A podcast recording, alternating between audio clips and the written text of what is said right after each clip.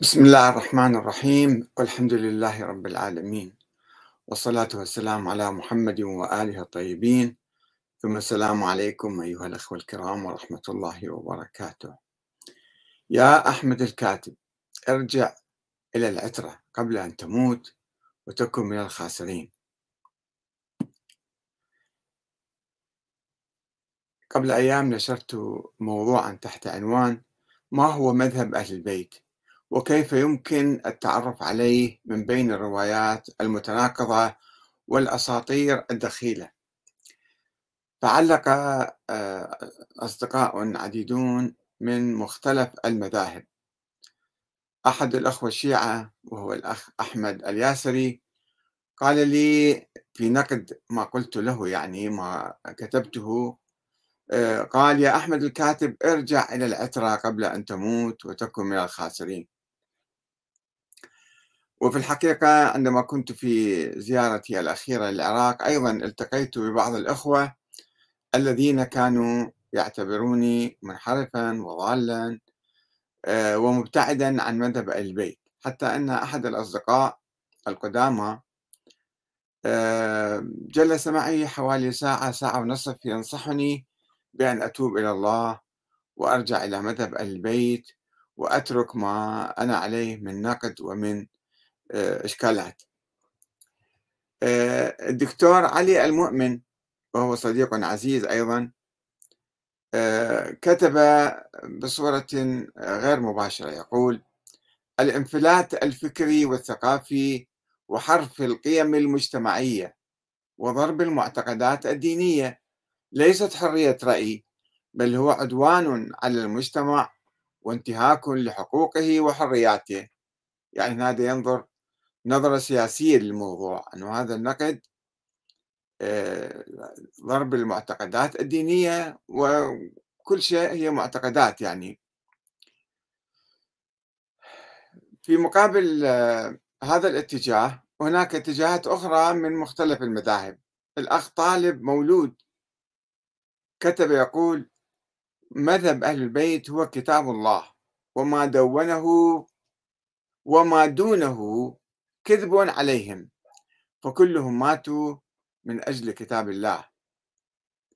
حسين الركابي كتب يقول يمكن التعرف على مذهب أهل البيت من خلال الصحاح الستة ببساطة وبلا تكلف.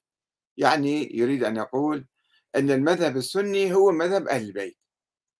الصحاح الستة لأهل السنة. آه، نعيم شاكر كتب يقول لا يوجد مذهب لأهل البيت أصلا ما في مذهب لأهل البيت والسبب لأنهم مأمورون باتباع ما جاء به محمد صلى الله عليه وآله وسلم. ولذا أهل البيت حالهم حال بقية المسلمين متابعين ومتبعين ومتبعين ولم يكونوا مبتدعين أو مبتدعين. الأخ أحمد عبد الله كتب يقول مذهب أهل البيت هو تعاليم محمد صلى الله عليه وآله وسلم وتعاليم بيت النبوة وختم تعاليمه بخطابه الأخير وإنما بعثت لأتمم مكارم الأخلاق. مذهب أهل البيت هي الأخلاق المحمدية دون مسمى مذهب. لطيف أحمدي كتب يقول هذه مصطلحات من اختراع الأبالسة. لا يوجد شيء اسمه مذهب أهل البيت. أنت تخيط وتشق إن الدين عند الله الإسلام. العبيدي أبو أحمد كتب يقول مذهبهم ما جاء به رسول الله صلى الله عليه وآله وسلم واتباعه والالتزام به وحث الناس على تعاليمه والحفاظ على الموروث بشكل صحيح. أرشد العابدي كتب يقول آل البيت دينهم الإسلام وليس مذهب والمذاهب دين المتفرقة والطائفية والتناحر والتعصب والجهل والتخلف والسياسة. أبو زيد المعادي كتب يقول أصح الأسانيد هي في كتب الزيدية فمذهب أهل البيت هو المذهب الزيدي. أما المذهب الاثنى عشري أو المذهب الإمامي فهذا يعني بنظره آه، هذا المذهب أو هذه المذاهب مذاهب منحرفة عن أهل البيت. واللطيف أنه الأخ سعودي ينكر أنه وهابي ولكنه يعني من السعودية. آه، كتب يقول أيضا آه، يقول أحمد الكاتب إن مذهب أهل البيت هو الشورى. السؤال الذي يطرح نفسه أين نجد مذهب أهل البيت؟ أو أن أهل البيت طبقوا الشورى في حدود المسؤوليات التي تولوها. الواقع أن النتيجة صفر. هكذا الأخ غرم الخثعمي يقول. ويضيف أحمد الكاتب يقر بأن الاثنى عشرية كانوا يتوارثون الزعامة فيما بينهم يعني أئمة الاثنى عشرية يقصد الأئمة الاثنى عشر. والزيدية يتوارثون الزعامة فيما بينهم والإسماعيلية يتوارثون الزعامة فيما بينهم. فأين أهل البيت وأين الشورى التي يقول عنها أحمد الكاتب؟ ثم آه، يقدم مطالعة تاريخية داخل الأمة الإسلامية وفي العالم. أن الشورى غير موجودة. وأيضا يطرح فكرة مهمة جدا لابد أن نتوقف عندها قليلا إن شاء الله. يقول ألم يأمرنا أو أو عفوا يقول لم يأمرنا الله باتباع مذهب أحد أو مذهب عشيرة أو مذهب طائفة من الناس وإنما أمرنا الله بما أمر به جميع الأنبياء وسائر المرسلين وبما شرع في ملة الخاتم من خلال التنزيل الكريم والذكر الحكيم وأضاف ليس لمسلم مذهب ينعت به أو ينسب إليه بديلا عن الملة المحمدية. والمدارس الفقهية التي نشأت على عهد, على عهد التابعين ثم نمت وازدهرت على عهد من تبعهم بإحسان من المؤمنين. اجتهاد بشري تاريخي يؤخذ منه ويرد وليست من لوازم الإيمان ولا هي من أصول الدين. أستاذي أحمد اسمح لي أن أسألك ما دمت قد ربطت المذهب بفهم الدين على ميزان الثورة. ماذا أضاف الثوار هذا طبعا يناقشني في مقالات سابقة يمكن يرد عليها. يقول ماذا أضاف الثوار العباسيون إلى الملة غير تعميق الفرق والفرقة ثم الانتقال من الملك العضوض إلى الملك الجبري وهو أخص وأظلم؟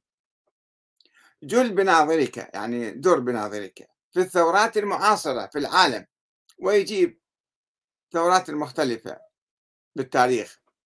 ثم يقول ما الذي ربحت شعوب العالم العربي من ثورات الاشتراكيين والأقواميين في مصر والشام وليبيا والجزائر وغيرها من أقطار أفريقيا؟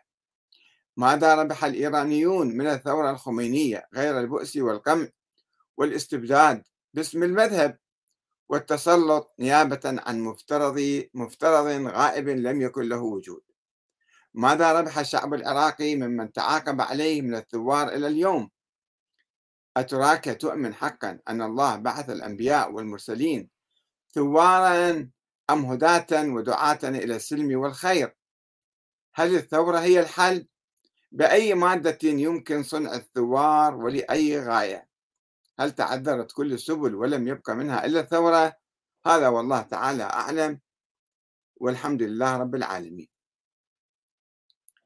في الحقيقة هنا الأخ أورم آه، يعني لا أقول يقدم مغالطة وإنما ربما هو مشتبه في الخلط بين بعض الأمور.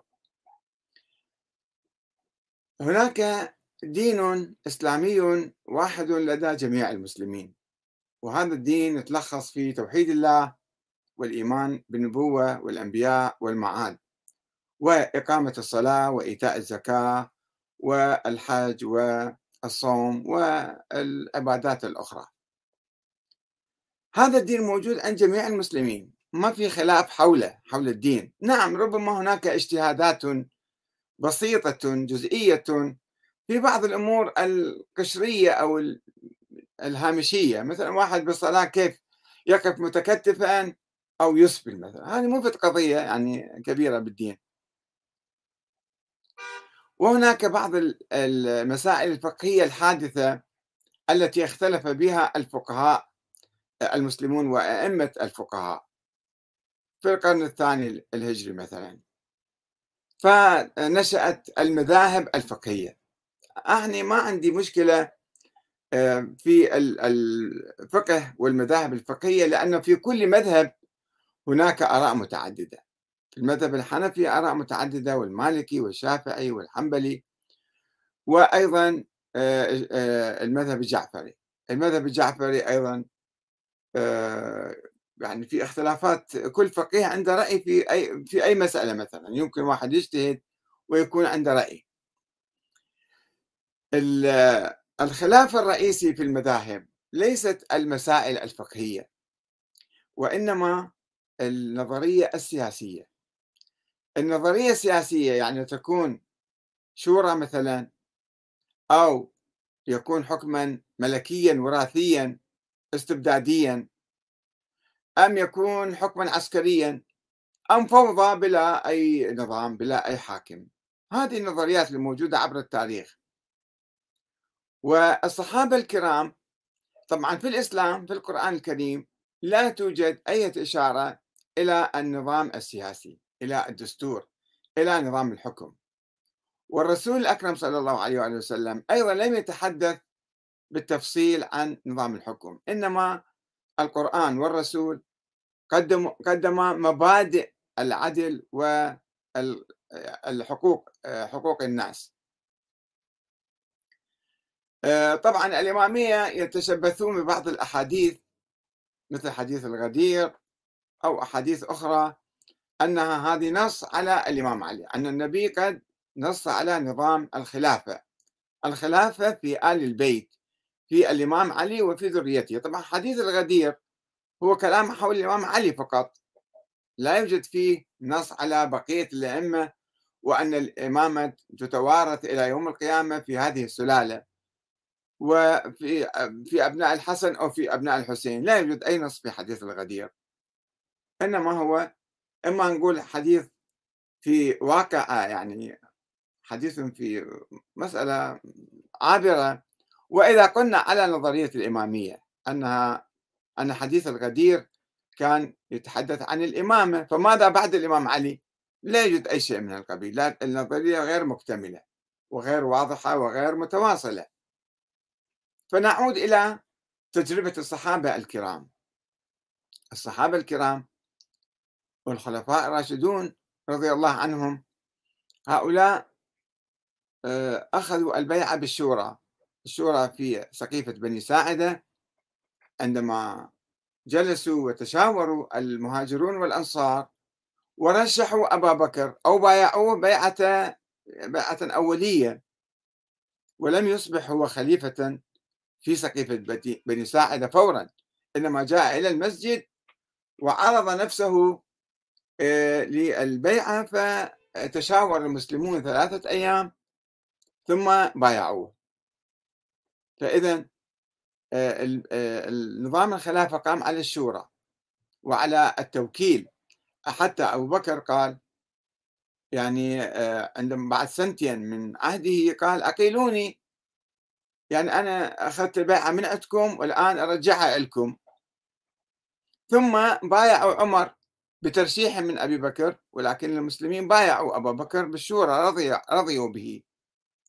ثم الشورى العمرية الستة التي ألفها آه، عندما ضرب. وهذه الشورى انتخبت آه، عثمان بن عفان.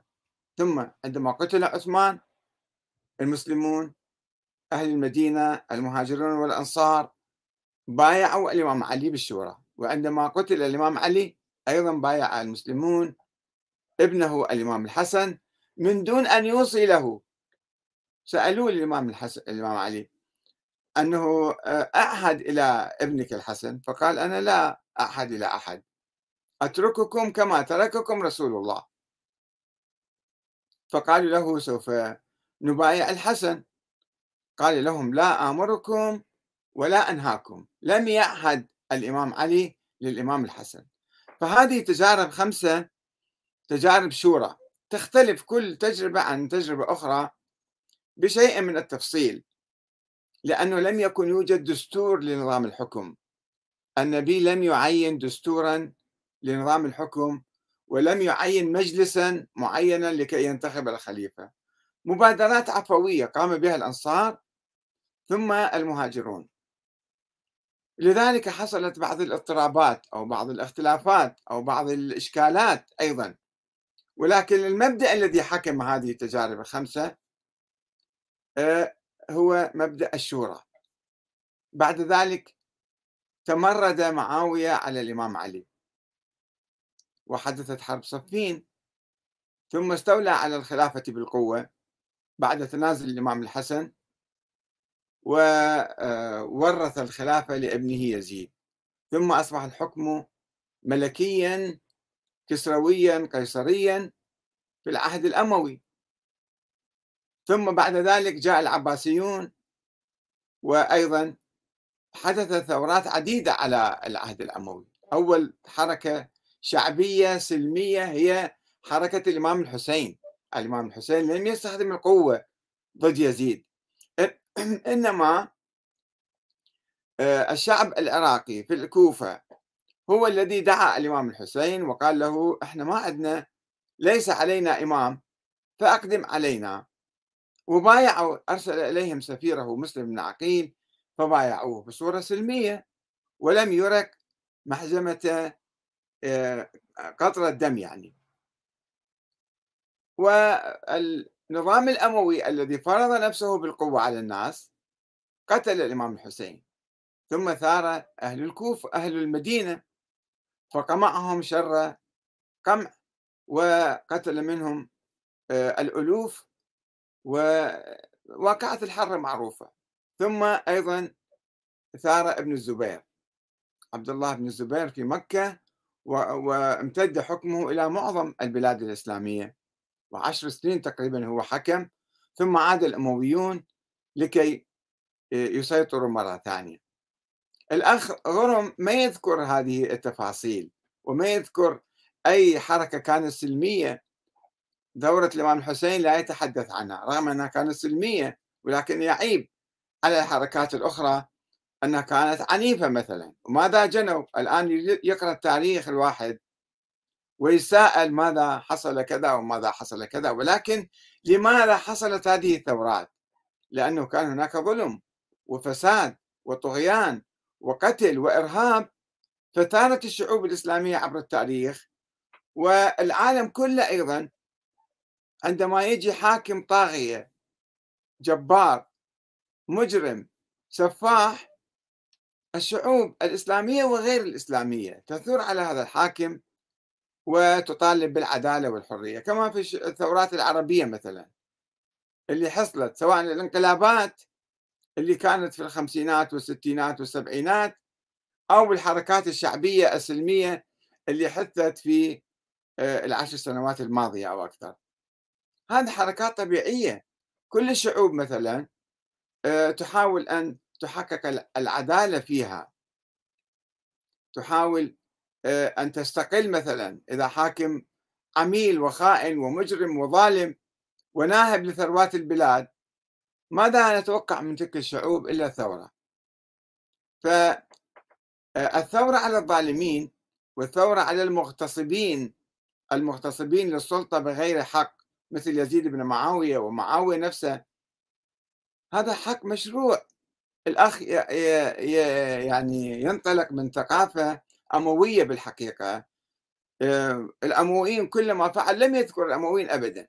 ماذا فعلوا؟ لأنه يبدو يؤيد الأمويين وينكر أي ثورة عليهم. والأمويين ليسوا في التاريخ فقط إنما هم اليوم موجودون أيضا. حكام مستبدون طغاة. يحكمون بصورة ديكتاتورية مطلقة ويقتلون الناس بأدنى تهمة أو بلا تهمة. يعتقلون العلماء الأحرار المتقين المؤمنين بدون أي ذنب. والآن شوفوا سجون أنا ما أريد أسمي اسم بلد معين. بلاد كثيرة موجودة فيها هذه الأمور. والأخ يطالبنا أنه لماذا نحن نؤمن بالثورة على الظالمين؟ ففي الحقيقة الله سبحانه وتعالى هو الذي يأمرنا بالشورى وبالعدل. في آية واضحة في سورة الشورى وأمرهم شورى بينهم. وأيضا إن الله يأمركم أن تؤدوا الأمانات إلى أهلها. وإذا حكمتم بين الناس أن تحكموا بالعدل. إن الله نعم ما يعظكم به. إن الله كان سميعا بصيرا. هاي في سورة النساء آية 58 فإذا كان هناك ولا يزال الآن في العالم الإسلامي وفي العالم كله.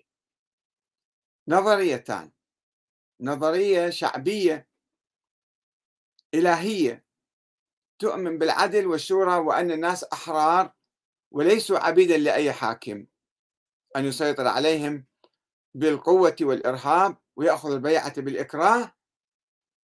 هاي نظرية والنظرية تقول لا.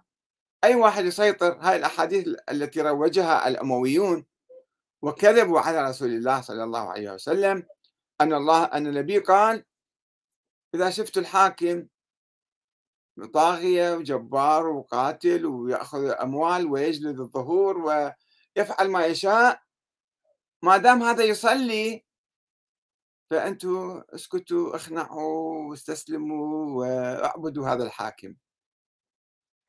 هذه نظرية غير معقولة هاي نظرية أموية. يبدو والله أعلم أن الأخ من خلال رسالته الطويلة أنا اختصرتها أيضا. لا يذكر الحكام الموجودين حاليا الظلمة والطواغيت والمستبدين. وينتقد فقط آه، مبدأ الثورة على الظالمين. ومبدأ الشورى أنه الشورى صحيح أنا لا أقول أن كل من انتسب إلى أهل البيت آه، من الحكام من الأنظمة من المذاهب المختلفة أنها كلها صحيحة وكلها ماشية على الطريق الصحيح وهي تمثل مذهب أهل البيت. لا المذاهب سبعين فرقة الشيعة أصبحوا في القرن الثالث الهجري. وما بعد ذلك أيضا تفرقوا أكثر فأكثر. والآن هم متفرقين أيضا. مذهب أهل البيت يتلخص بكلمتين. هو مذهب الصحابة أيضا مذهب الشورى والعدل. الشورى والعدل. هذا مذهب هو الباقي خلاصة مذهب أهل البيت وأنا تكلمت عنه عدة مرات. جوهر مذهب أهل البيت هو العدل والشورى. أينما تجدون العدل والشورى فهو مذهب أهل البيت سواء كان باسم أهل البيت أو مو باسمهم. مختلف الحركات الإسلامية مختلف الحركات الشعبية مختلف الحركات الإنسانية حتى في العالم التي ترفع شعار العدل والشورى والسلم أيضا التغيير السلمي. فهذا مذهب أهل البيت. فلماذا نحن نختلف؟ واحد يقول لي أنه مذهب أهل البيت موجود في الصحاح الستة. لا ما موجود كله في الصحاح الستة. في الصحاح الستة أيضا في البخاري في أحاديث أموية وأحاديث غير صحيحة. وعند المذاهب الشيعية أيضا في أحاديث غير صحيحة ودخيلة وأسطورية وخرافية. فنحن عندما ننتقد بعض النظريات المعاصرة التي تدعو إلى الدكتاتورية والاستبداد والظلم مثلا سواء عند الشيعة أو عند السنة نحن لا ننتقد مذهب أهل البيت. نحن ندعو إلى مذهب أهل البيت ولا نقول بأنه القرآن هو يجمعنا والقرآن كافي والإسلام وضح كل شيء. المهم تطبيق القرآن. الخلاف ليس على القرآن. الخلاف حول تطبيق القرآن. القرآن يدعونا إلى الشورى والعدل وإذا حكمتم بين الناس أن تحكموا بالعدل. هذا مذهب أهل البيت. فإذا جاء حاكم ظالم مستبد طاغية وصار يظلم ويقتل ويذبح بالمجان. ويشن الحروب الظالمة على هذا البلد أو ذاك؟ نقول له أنت ظالم وأنت آه، مستبد وأنت منحرف عن الإسلام أنت لا تطبق الإسلام حتى لو رفعت شعار الإسلام. إذا فنحن الآن في مفترق طرق بين أن نسلك طريق أهل البيت اللي هو يعني.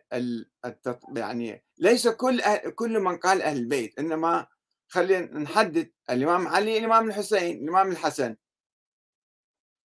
هؤلاء طبقوا العدل وخرجوا على الظالمين المستبدين. ف آه، لابد أن نسلك طريقهم. هذا هو مذهب أهل البيت. وما في تناقض بين نجي نقول والله الإسلام لم يحدد مذهب. لا. في مذاهب في في تفسير الإسلام وفي تطبيق الإسلام. مذهب الخلفاء الراشدين اللي قام على الشورى وعلى العدل هذا هو مذهب أهل البيت. وهذا هو التفسير الصحيح للإسلام. وإذا شفنا انحراف هنا أو انحراف هناك فهذا انحراف عن تطبيق الإسلام. فما نخلط يا أخ غرم الخثعمي ما نخلط بين أنه والله الإسلام ما في مذاهب وواحد وكذا ثم نؤيد الظالمين. ما هو موقفك من المستبدين الظالمين الطغاة المجرمين الذين يقتلون الناس بلا محاكمة وبلا شهود وبلا آه، تهمة وبلا أي شيء؟ حتى تعرف مذهبك أنت مذهب أموي أم مذهب آه، أهل البيت أم مذهب الصحابة الكرام الخلفاء الراشدين. فلا نجي نتجادل حول أهل البيت. عندهم مذهب ولا ما عندهم مذهب؟ عندهم كتب ولا ما عندهم كتب؟ لا لم يكتبوا كتبا ولكن طبقوا ولكن فسروا الإسلام تفسير صحيح. فنأخذ تفسيرهم الصحيح الذي يتضمن العدل والشورى. أما بقية الأمور بقية المسائل الفقهية البسيطة هذه يمكن الاجتهاد بها لأي إنسان. ما نتعارك عليها ما نختلف عليها.